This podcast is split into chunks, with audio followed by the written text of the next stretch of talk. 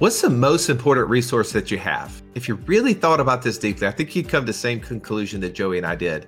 It's time. In our newest book, Wealth Without Wall Street The Three Steps to Financial Freedom Through Passive Income, we talk about how are we tracking that time? Well, what is the thing that we can do to get more of that time back? That's right. If you've ever been listening to our podcast and thought, man, it would be amazing if I could take all the things that you guys have learned over the last 10 years and just summarize them, put them in some way to easily digest them and take action, that's what this book is all about. You're not going to want to miss it. Go to wealthwithoutwallstreet.com forward slash new book and get your copy today. Welcome back, tribe. This episode is another flashback to our series on Become Your Own Banker book review. This is episode 16, where we break down one of the very kind of big questions of the day is what to do with college, the cost of college. And Nelson, in his book, so astutely talked about thinking about the cost of college and what sort of alternatives there may be. Is this one of those questions that you've had lately? Do you have kids that are getting closer and closer to that college age and wondering, is there a different way to think about this? How does infinite banking play into this overall subject matter? I think this is one of the greatest episodes that we did on the book. And I want you to join us right now as we dive back into this episode 16 on Nelson's view on college and what alternatives there may be.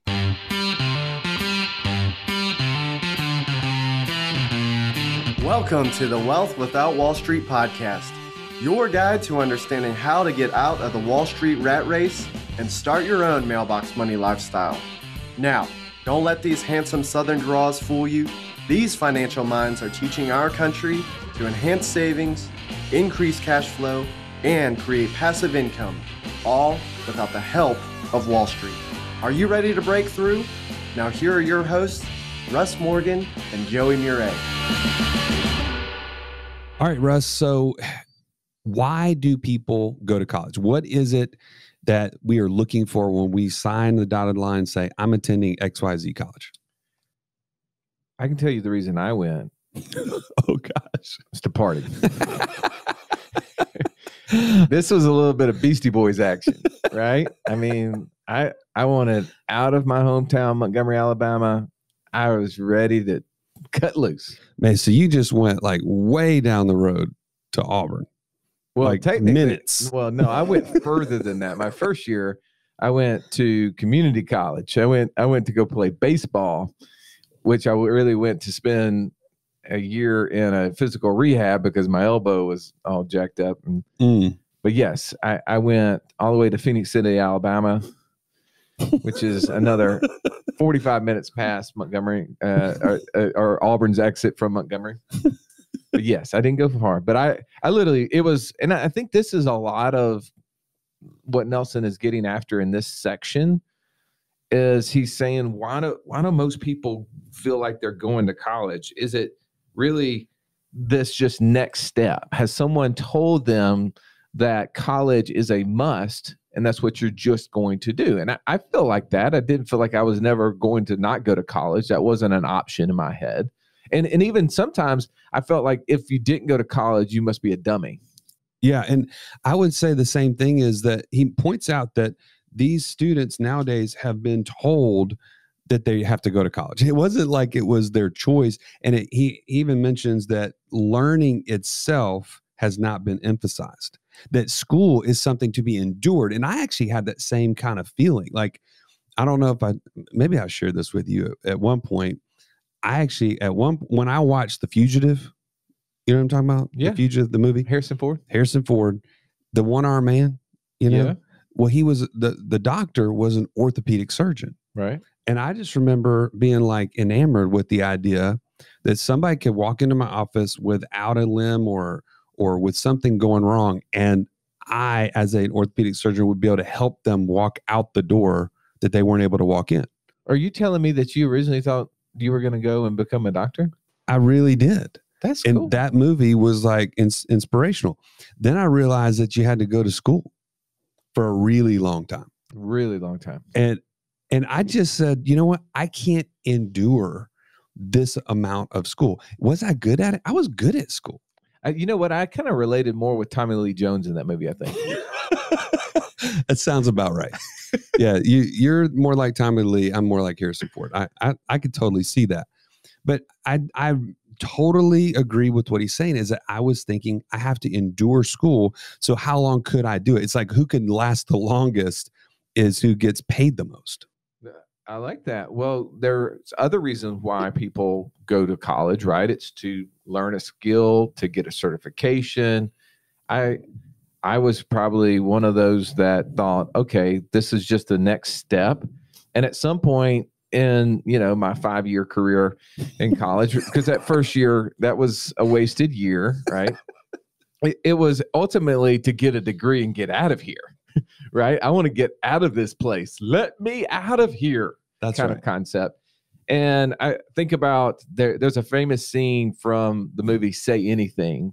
I know this is a little pre your time, but John Cusack has a, a an awesome scene in Say Anything. If you've ever watched that movie, you know exactly what I'm talking about. When he's sitting there and he's at his girlfriend's house, and her family ask him what he's going to do, and he says, "Oh, what am I going to do for a career?" He goes, "Well, I know this much.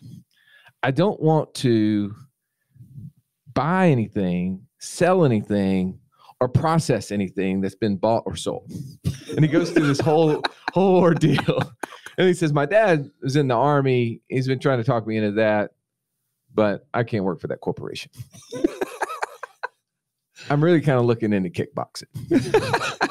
Exactly. so I think there's a lot of kids out there that have that mentality too, that they don't know what they want to do and they've got this harebrained idea about what is possible. And in this section of Nelson Nash's book, he starts to break down, even from a college professor standpoint, is college a good idea? So, Joey, let's take that section. And then I want to move as we keep going forward as Nelson compares using infinite banking and the knowledge of banking as compared to the expense of going to college. So let's start though with my favorite university, Auburn. Yes. He, he takes a quote from a Dr. Rotfeld, a professor in the Department of Marketing and Transportation. And Dr. Rotfeld had a lot to say about the college education. What were some of the highlights from that? Well, I, I just remember that he was pointing out some of the same things we've already mentioned is that students are are not thinking. They're not being they're brought into the business school to be trained, not to learn. And I remember that that to me was kind of a subtle thing in the book today that I was reading through that just kind of jumped out at me. I was like, wait a minute, there's some some very deep implications of those two words. Yeah, he says many want credits but don't want to learn. Hey, think about that when you're you're going through. I, I'm gonna take you back again. Let's just keep going back and applying it to to to Russ, my favorite subject. I, I Joey had many different majors in college. Shocking. That's shocking, by the way, the number of ideas you have. Right. The number one objective at first was going to be a professional baseball player. And, you know, day 10 into college, and Elbow was not going to uh, allow for that to happen. I started switching my mindset. My second career field was going to be horticulture. Can you imagine me in the horticulture field? I was going to, my, my goal was going to be a landscape architect. Mm, Didn't that sound nice? I just just put that on a card. Just put that on the card. And then I realized I couldn't find a shovel or anything to do with dirt or outside that really fit me very well. Fit your hand. so I switched from that. And, and we were about a year and a half in, right? So switched from that, and I'm going to be a real estate attorney. Now, why real estate attorney? that that was my first question. Well, Thank because for- my one of my dad's best friend was a real estate attorney, lived in a nice house, hunted and fished all the time, and and seemed to enjoy what he did. And I thought, sounds like a plan. Let's just do that. Sign me up. So what do I need to do? Well, obviously you need to get a degree and understand money. And so I was going to do accounting. I had taken an accounting course in high school, believe it or not, and I liked it.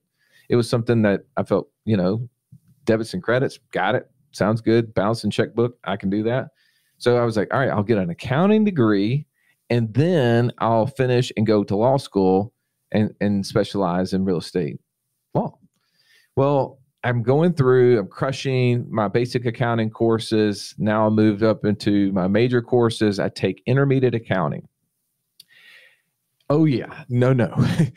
that was no joke. Like income statements, balance sheets, the game got definitely harder. I got out of that baby with a sweet D minus and I was stoked. I was like, I am done. Solid. I am done. Accounting is not the option for me. So when when Dr. Rotfeld said, which is interesting because he would have been there about the same time I was there. I don't remember that name. Shocking. I, I would have taken definitely some marketing courses that he might have taught, but I don't remember him at all. He said he just wanted credits. Well, here's why that conversation come, comes to mind to me is that I remember specifically going into the college counselor's office and said, okay, I'm three and a half years into this thing. I'm not going to do accounting, but I don't want to have to go backwards and lose all of these credits. What can I take these credits I have to get a degree? I was literally, it didn't matter what she said. You got these credits, apply here. And she was like, Well, I mean, you could do finance. You, you pretty much have that nailed down. I was like, Oh, I like finance. I was actually taking a few electives already in finance. That was something I was really interested in. And then I looked down and it said, You have to have the second intermediate accounting. I was like, Oh, hell no. that ain't happening. Yeah, no, I won't do that. And, and uh, she's, I was like, what's the other option? And she said, oh, well, you could do business management. And I was like, I looked down, no intermediate accounting. It's like, game on. Done. Now, I didn't want to be a manager of anything. You defaulted to that. That is all I wanted was the credits. Now, I took all my electives in finance. I loved it. I would have had a minor in finance if Auburn give gave minors. They didn't do that. But I, I took all my electives in that, but I just literally got a degree. All I wanted was a credit. I was not listening in any one of those classes as it pertains to how to be a better manager. Because really, how could I have learned how to be a better manager without managing people? That's impossible. It, and this is what Rotfeld was saying is that people are going to college to learn things that, that they don't even understand how to think.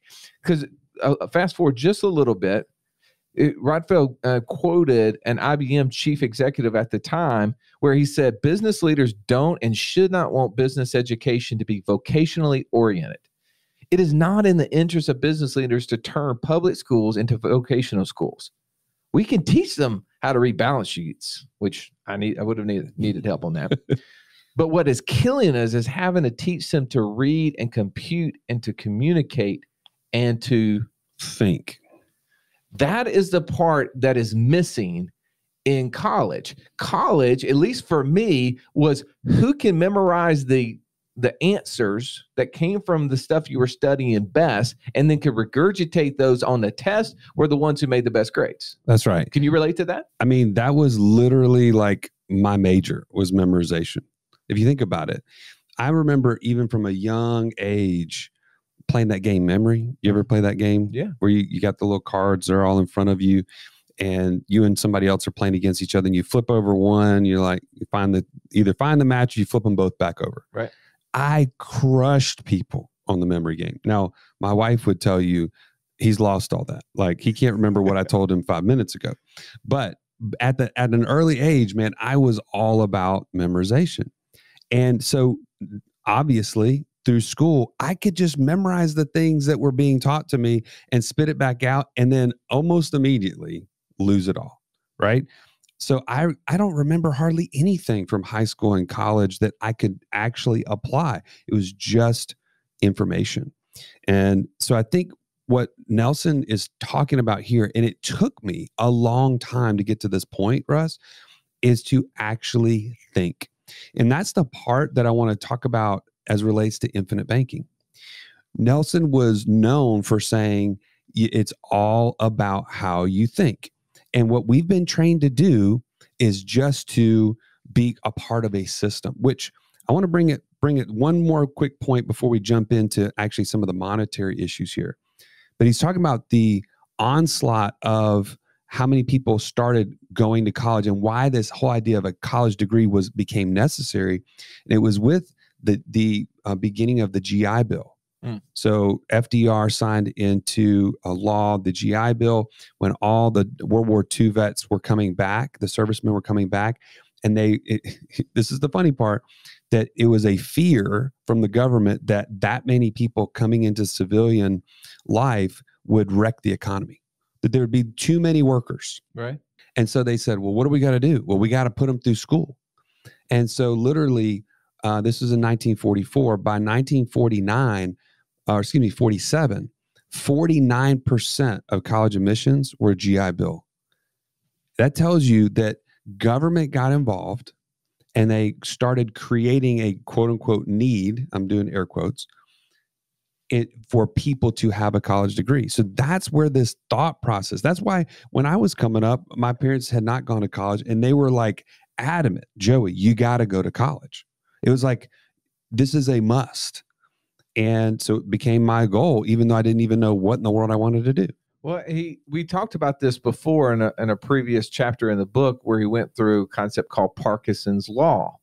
When when the demand for something grows to equal the supply or greater, right? That's right. And in this example, the government artificially created, which by the way, I, I think is an awesome thing that when our the people who have served in our military come back, the government is helping them. I I I'm all for that.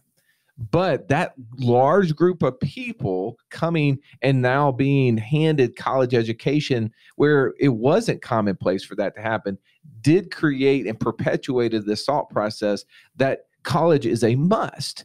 And he says in Parkinson's law that a luxury once enjoyed becomes a necessity. Necessity. And so then now the government gets involved even further and continues to be involved in financing and giving free, not free loans, sometimes free loans, but giving loans to anyone who wants to go to college, which has done what to the cost of college? Oh, it's gone dramatically higher. It's, exploded the price. Right now, I did. The, I was looking at the inflation rate in the United States over the last 30 years, as reported by the government. Which, by the way, these numbers are not perfect, but as reported by the government, it's 2.32 percent over the last 30 years. Do you know what the cost of college has risen at over the same time frame? I don't know, maybe seven, Eight percent. eight percent. That's 250 percent more. That's absurd. It, and that is an example of when you create an artificial demand for something, then in order for them to meet that, in order to supply to meet that, they're going to have to raise the cost. And I think we're seeing that in, in, colleges, and hence the reason why I think they're not it isn't Nelson saying this. This is a professor at Auburn. This is IBM chief that at the time that are saying that we really need to be teaching people how to think. And it's not that certain people don't go to college and learn how to think, but a lot of people go to college very similar to you and I with an idea that we're going to do one thing or another and it turns out completely different. Your degree was in communication. Now you're sitting here on a podcast so you could almost be like I'm using that. Well, it was so general. I figured I could get away with anything. I'm like, I know I got to communicate. I don't know what I'm going to do, but I know I have to communicate. So might as well learn it. most of the people though get a communication degree to go into broadcast journalism or to to in some area like that now you end up doing that by you know god's providence in this giving us this podcast and audience to to share it with but you were in mortgage industry for 11 years That's right. Yeah. And, you know, for the longest time, I'd be like, well, you know, the hardest part about mortgage is just communicating. So I'm so glad I got a communications degree.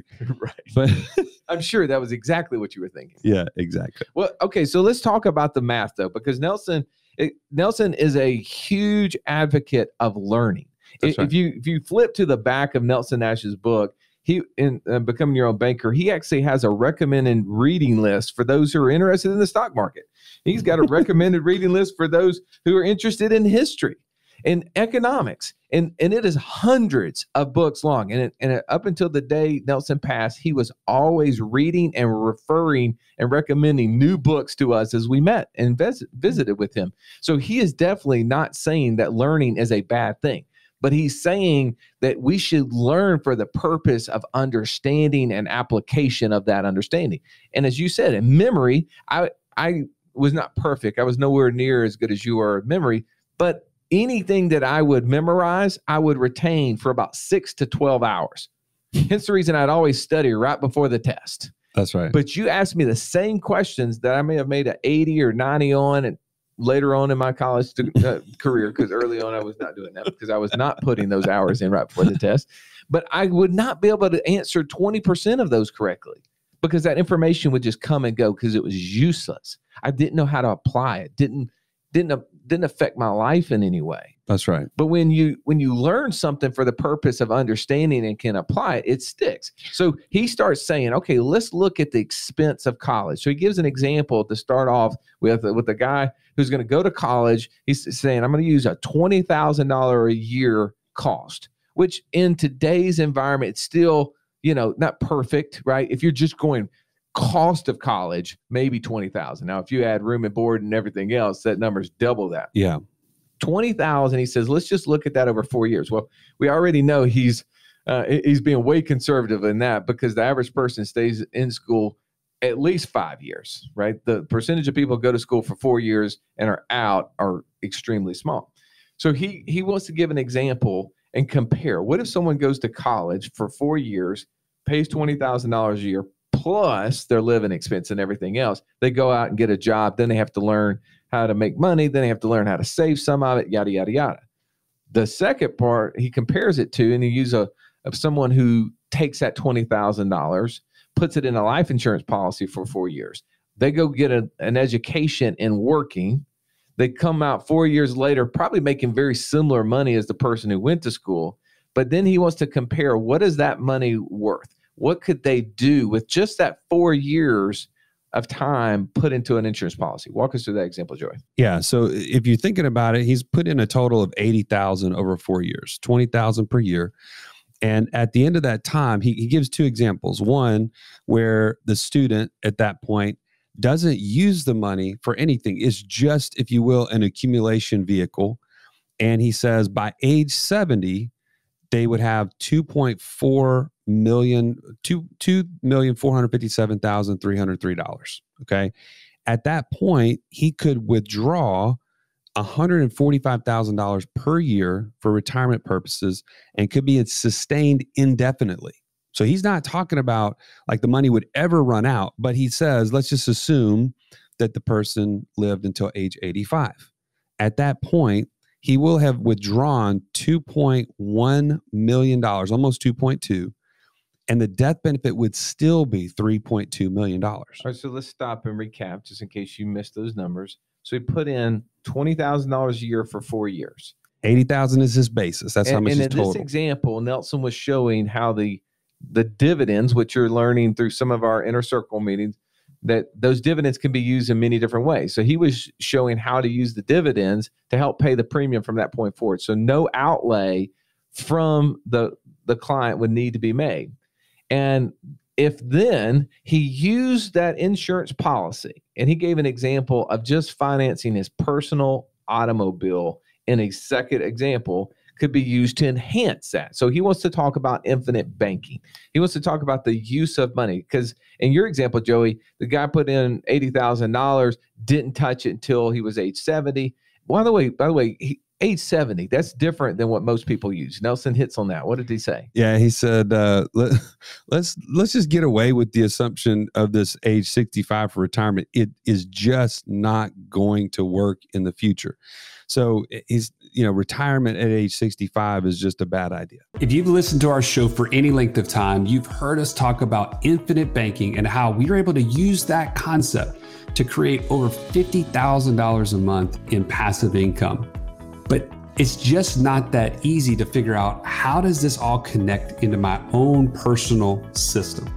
Stallion, that's why we created the passive income operating system, bro. It shows you how to turn active income into passive income. It makes all the steps come together. If you would like to get access to it as a podcast listener, we've never given this away in public before. Go to wealthwithoutwallstreet.com forward slash PIOS. There was nothing worse than walking into class when you're in school and the teacher saying, Pop quiz day. Why? Because you were unprepared. Are you unprepared though for financial freedom? Don't be. Find out how close you are by taking our 30 second quiz at wealthwithoutwallstreet.com forward slash quiz. Well, and by the way, you and I say retirement as a whole is a bad idea. That's right. It, and, and waiting to get to age 70 before we think we can start enjoying money is a bad idea. Right. So this, even for us, we would look at this as obviously if we did this and we created this cash flow, we would want to start using that money early on, not just letting it accumulate. But Nelson's given like the most basic example so that people can wrap their brains around what would happen. So at age 65, just from this 80,000 he put in, and then he allowed the insurance policy to take care of the rest. Now remember, this is 20 years ago. Interest rates a little bit higher than they are today. Kind of disclosure there. But the person would take out $145,000 a year for 16 years from age 70 to 85 and still have $3 million plus to pass down to the next generation. That'd be good in, uh, in of itself. In addition to what he could potentially save with through the jobs and other stuff he was creating. Right. We're not even we're not even showing the effects of him understanding what he has and then using any excess or surplus throughout those uh, years of saving. He could have been enhancing this even more. What do we know about compounding interest? Start early, start often. Start early, right? The earlier it is, the longer that curve has to grow. Right. So he explained that in those first four years. The cost of college is expensive. It delays a lot of times when someone starts saving because when they get out of college, now they want to get all those things that they've maybe done without, right? Because they were not working in college. They don't have the extra money to start saving right away. They but they the college tuition bill comes in if they if they've delayed that part. But in this example, we're going to say they paid the twenty thousand. So people delay, delay. So now they're six years, eight years out from high school before they ever start saving. Yeah. We got to start early. And this shows the power of that for sure. All right. So in the next example, Joey, he says, what if the person used the cash that was available at the end of the fourth year, which was a little over uh, 70 something thousand dollars, and bought a car with it, a $21,450 car, and then made payments back to himself for $6,500 a year for that four years to replenish it, using that extra interest to go in and create capital inside the insurance policy? How would that enhance the scenario? Yeah. So just to be clear, what we've gone done here is we've gone from an accumulation strategy, just putting away money and then just allowing it to grow, to now understanding the banking process.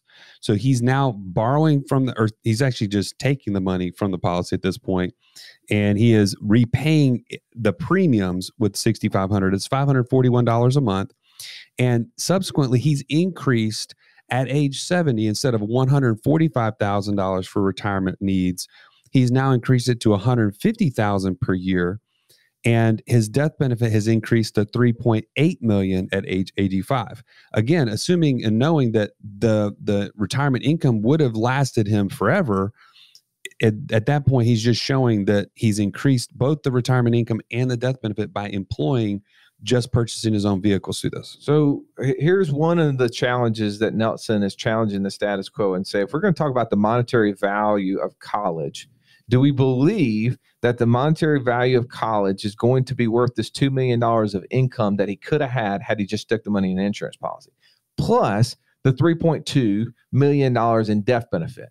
Now, if during that four year period of time that he was putting the money in the insurance policy, going to work, and someone was mentoring him on the uh, an understanding of infinite banking and the value of money, and he said, "You know what? Instead of borrowing money from banks to buy my cars, if I just use my insurance cash values that I have, just the way the banks and large corporations do, and I finance that, I can enhance my retirement income by five thousand dollars a year and leave an extra six hundred thousand dollars to the next generation." He's like, "Aha!"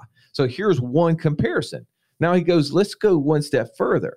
Let's take the person, maybe similar to my wife, who says, you know, four years of school is not going to be good enough. I want to go to, I do want to take that next step. I do want to go, to medical, school. school. or I do want to go to dental school, right? And when you're when you're thinking like that, a lot of times you don't choose Auburn. Sometimes you say, if I really want to get into that that that next school, I need to go to Baylor. I need to go to Vanderbilt. I need to go to one of these higher uh, level institutions so that way I have a higher acceptance rate into the medical school that I want to go to. So instead of $20,000 a year for the first four years, it's going to be $35,000 a year. Now, Nelson said, well, then if they're going to go to medical school, isn't going to be another four years at 35,000? And I would say, no, you underestimated.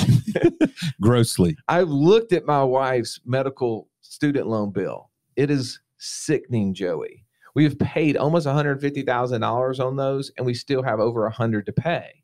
Mm. So it is it is an expense, a major expense. But Nelson says $35,000 a year for 8 years and he wants to compare how one goes to medical school, right? Goes to college and then medical school and comes out and the other instead puts that $35,000 into an insurance policy for 8 years and does banking. Let's talk through that example. Okay, so eh, basically by doing that, what he's done is he's he's compared that and said at that point, this girl, he calls her Susie Q, by the way, Susie Q. Um, she's gonna One have of my favorite CCR songs. That's right. And by if she just did the same thing and she just bought a luxury vehicle, he he uh, forgive me, I think it's thirty five thousand. Is that what he used for the vehicle? 37,500. My bad, thirty seven thousand five hundred. And he uses she uses that, excuse me, at year nine to start buying uh, vehicles every four years. It's going to turn into a five hundred and fifty thousand dollars in retirement income at age seventy, and it won't run out. And she'll still have at age 85, 18 million plus to pass on. Okay, so let's That's go, pretty- that's go- absurd. Go, through that again. So same exact insurance policy he was running at this time. We know today's interest rate's a little bit lower, so numbers would be a little bit lower. Eight years, they put in thirty-five thousand dollars in an account. So think of twins. One goes to Vanderbilt, thirty-five thousand undergrad, thirty-five thousand medical school. The other one goes to work in any shape or form, whatever that is, and they put, but the parents put the same thirty-five thousand dollars into an insurance policy for Susie Q. At the end of the eight years, Susie Q decides just to finance her automobiles, nicer automobiles, right? She she's got to stay up with with the siblings because they're both going to be buying luxury cars. So the car costs almost twice what the John Q's example did. So then in this example, because of financing nicer cars, because of putting more money in, higher amounts for longer, which we've covered that in our inner circle as well Compounding, yep. at at quote unquote retirement age, they're taking out five hundred fifty thousand dollars in income just from that alone. So he says, "Do you feel like that the monetary value of the college education for the sibling of Susie Q would equal?" The additional five hundred fifty thousand dollars a year in income at retirement, plus the eighteen million that they could leave. Not a chance. I, I don't know if it would or not, but it's it's highly unlikely when we see the average medical professional who is living the life of, life of luxury, living a really enjoyable life, but in a situation where again, the the demand for the money grows to equal the supply of it and the amount of money left over just because they're making more money doesn't mean they're saving anymore so it, there, there's very few doctors that are retiring with retirement incomes of $550000 a year in a this is baseline because by the way susie q regardless what she did with her money she would have to have a job somewhere right if she saved the same percentage of that that would go on top of the 550 right. so that is a comparison. The person who went to college, yes, they, as a physician, they could make more money than what she probably could, but they would have to save so much more and in a shorter window of time. That's right. So you would almost look at this example as Nelson is is trying to convince people not to go to college. What would you say to that? Well, I, I think what he's really talking about here, and, and I want to use his example as kind of a transition into this, is the importance of thinking versus being taught or trained on something. And he so he gives this example using that Susie Q. Okay. He says, What if at the time that she at eight or nine years in, she's accumulated three hundred thirty-nine thousand dollars. This is the one that was putting in thirty-five thousand a year over eight years. So at eight at the ninth, excuse me, the eighth year, she has 339,000. He says, what if she were to buy eight luxury cars with that money and go up to the medical school with where all the all the professors are driving these luxury cars and lease those eight cars to those those professors. He said man, in eight months, she could add another car to the fleet. In seven months, another car to the fleet. In six months, another car to the fleet just by running over that money, having that money come back in and then be able to purchase another. So, what he's showing here is not necessarily that, hey, everybody should go into the leasing business instead of medical school. But what he is saying is, what if we could think differently about banking?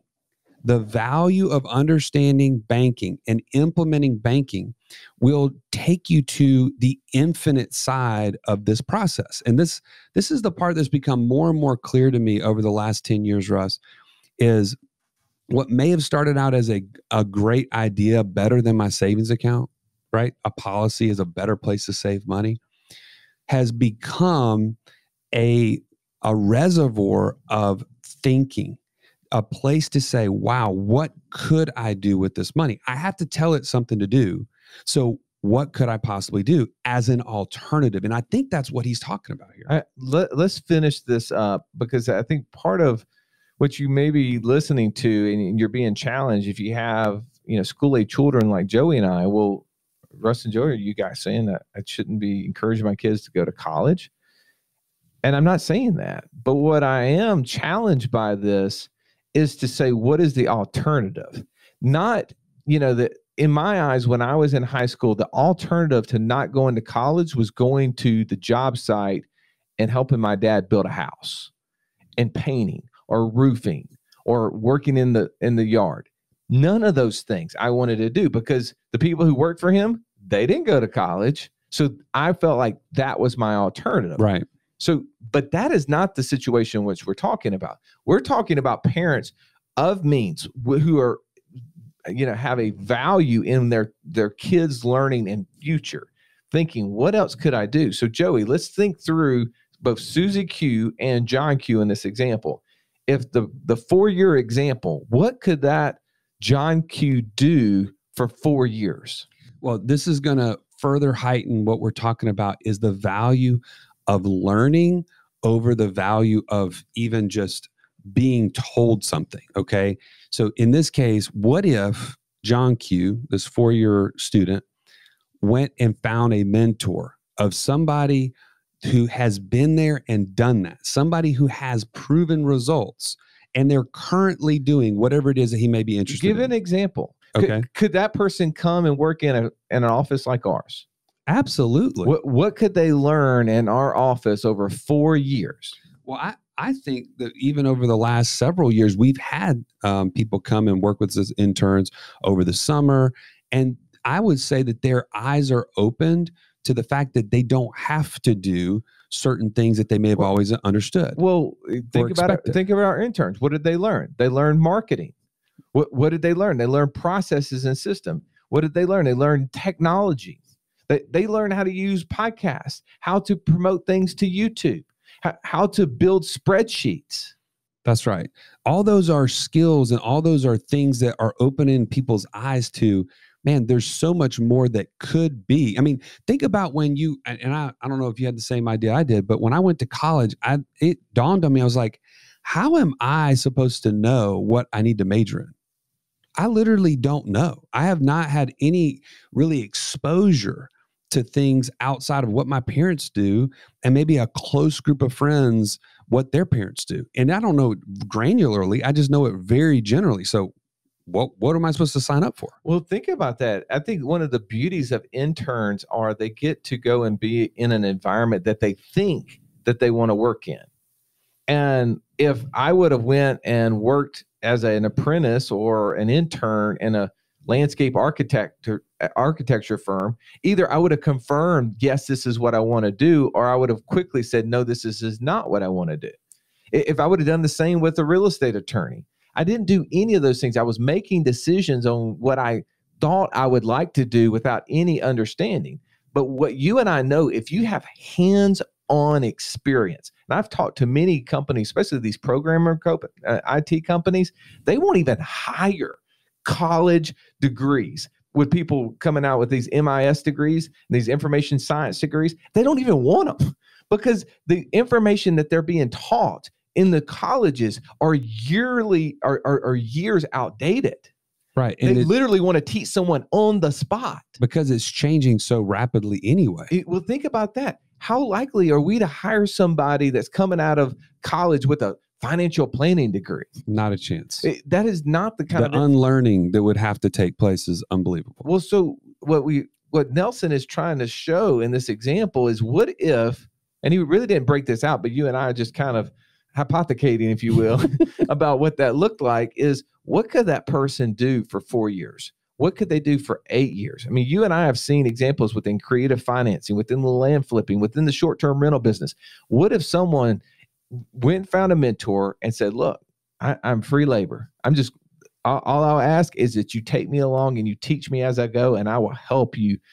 And they, they wouldn't have to do it for four years or eight years, but imagine if they did. Oh my gosh. The education that they would have, the number of deals that they would have helped make happen over that period of time, they would be the the education would be worth fortunes. And then at the end of that four years or eight years, they've got that amount of capital and cash sitting there for them to now go deploy it in the area of expertise that they had.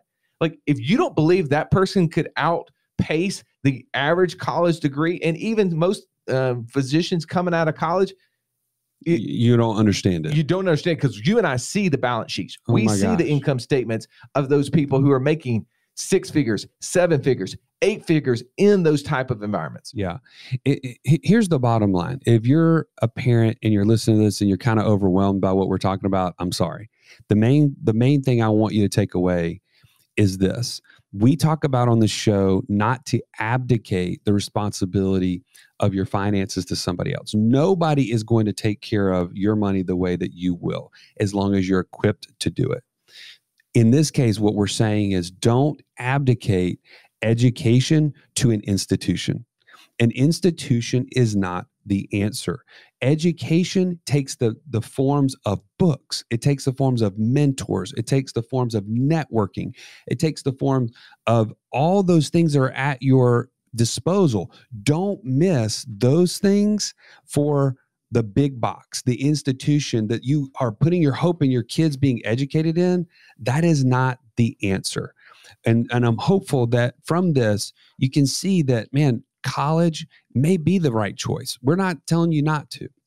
But we are saying what if you could in you could bring your kids to understand a much broader much bigger picture of what they could be doing and introduce them to those experts. I just, I think it's all about challenge, right? Challenge the belief systems that you have. And if if you can hold up to the pressure of those challenging, then yes. If not, maybe we need to insert and remove the old and insert new. All right, Joey, we wrap this up. The last chapter in this book that we're going to cover comes up next is what if I'm uninsurable? This has been the Wealth Without Wall Street podcast. Don't forget to subscribe to the show to break free of the Wall Street mindset and begin building wealth on your own terms in places you understand so that your wealth will never run dry. See you next episode.